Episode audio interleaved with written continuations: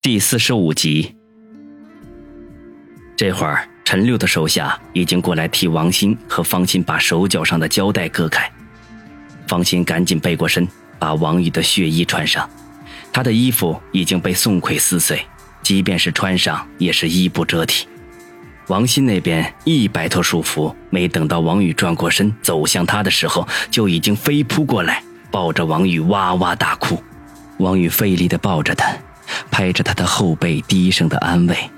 过了半天，王鑫的哭声才渐渐小了，可是他的身体却仍旧剧烈的颤抖着，这是惊吓过度后的正常反应。这时候，一个瘦小的身影从仓库大门口那边飞奔而来，当看到穿着血衣的方心时，不顾一切的冲了过来，口中大喊着：“妈，你怎么了？”他自然就是躲在车里的于雨溪。于雨溪扑向方心的怀里，泪如雨下，不断的问着方心到底是不是受伤了，伤在什么地方了。方心抱着他，一遍又一遍的解释，直到确认他没有受到任何的伤，于雨溪才算罢休，却又把关切的目光投向王宇，咬着嘴唇，不知道说什么好。王兄弟，这地方不宜久留，我们还是马上离开吧。陈六催促说道。王宇点头应是。不管肚子里有多少道谢的话，现在都不是说的时机。如果不是陈六及时赶到，方心恐怕就被宋奎给欺负了。而接下来发生什么事情，他连想都不敢想。陈六不仅带了人，同时也带了五六辆车。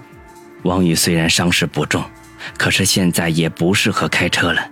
他的车由陈六亲自驾驶。向着春城的方向而去，尚未进城之前，迎面开来了几辆警车，与王宇几人的车队擦肩而过，彼此都没有停留的意思。他们是赶往柳树村的。陈六的脸上没有表情的说道。王宇点点头，心中已猜到了八九不离十。王兄弟，今天宋奎也算是出气了，估计不会再找你的麻烦。听六哥一句劝，这件事情到此打住。以后躲着他点陈六诚声的说道。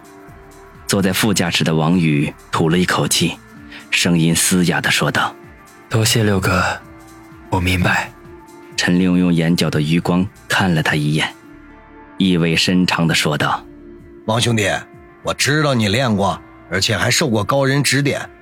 不过你得明白，这是个金钱当道的时代，武力是解决不了任何问题的。”宋奎之所以敢这么嚣张，就是因为他有个有钱的老子，是含着金钥匙出生的富二代，不管黑白哪条道上都很吃得开。王宇点点头，深以为然。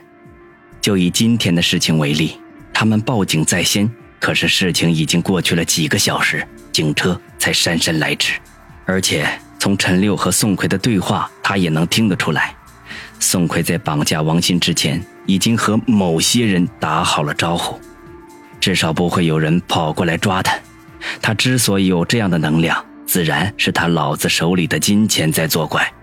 六哥，我很好奇你是怎么知道这件事情的？王宇收回心思，开口问道。陈六犹豫了一下，说道：“这个嘛，你就没必要知道了。”王宇皱皱眉。陈六不肯说，他也没办法继续追问下去。不过心里头却在暗暗揣测：难道是杨思思？不过不可能。杨思思如果知道今天晚上发生的事情，肯定会跟着陈六赶到现场的。可是除了杨思思之外，他实在想不出自己认识的人有谁和陈六有交集的。见王宇沉吟不语，陈六呵呵一笑，道。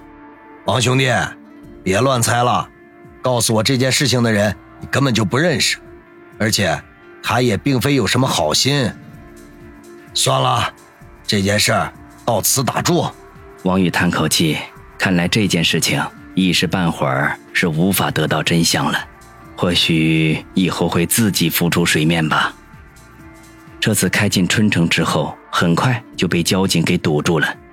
王宇飞车穿越大半个城市，早就成了交警锁定的目标。陈六下车应对交警，经过一番交涉之后，他们的车队才得以放行。王宇担心因此影响他以后的活计，向陈六咨询情况，后者却一脸无所谓的说道：“王兄弟，你放心好了，等到了年检的时候，交点罚款就行了。”王宇一阵的无语，心中升起一种感觉来，仿佛整个春城就是一张交错复杂的巨网，每一个有点能量的人都在这网中生活，他们彼此之间都有着千丝万缕的关系。而如他这样的寻常百姓，就只能在巨网之下生活，仰望着网中的人。他不由得暗暗发誓，早晚有一天，他也要成为网中人，而且还要站在高处俯视着所有人。王兄弟，你是去医院还是回家？到了市中心，陈六问道。王宇不禁犹豫起来，他们的样子实在太狼狈了。如果直接回家的话，根本就没办法解释。如果实话实说，只会令父母担心。小雨，要不然今天就先去我家吧。反正希儿已经告诉你爸妈了，小新今晚就住我家吧。这时候，坐在后座的方心忽然说道。王宇犹豫了一下，点头说道：“也只好这样了。”当下由他指路，陈六把车开到了方心家的楼下。王宇本想着邀请陈六上去坐坐，可毕竟不是自己家，张了张嘴，终于还是没有说出来。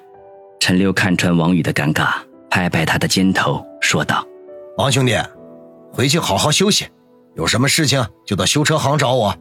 刚才我路上说的话，希望你能好好想想。”王宇自然知道陈六指的是劝他不要找宋奎报仇的事情，当下便点头说道：“六哥。”你放心好了，呵呵，那就好。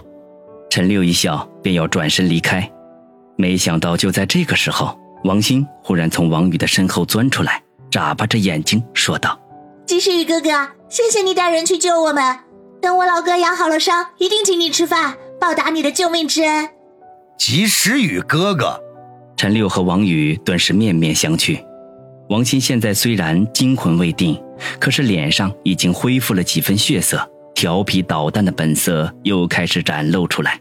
小心，不要胡说八道！他是六哥。王宇呵斥道。